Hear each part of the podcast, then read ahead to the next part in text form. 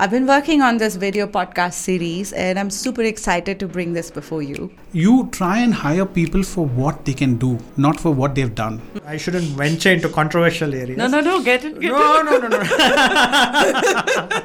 If your restaurant is full on a Saturday night, it means nothing to me when I say. If your restaurant is full on a Tuesday night, then you've got something going.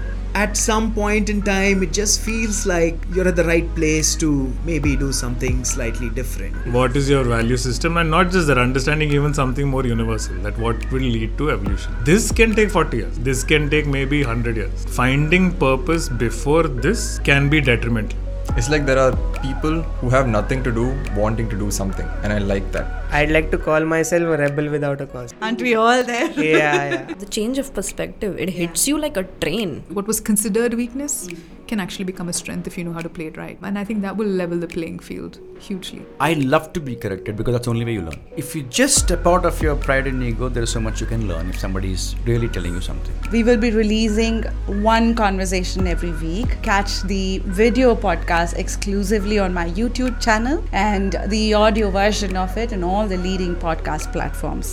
I hope you enjoy it.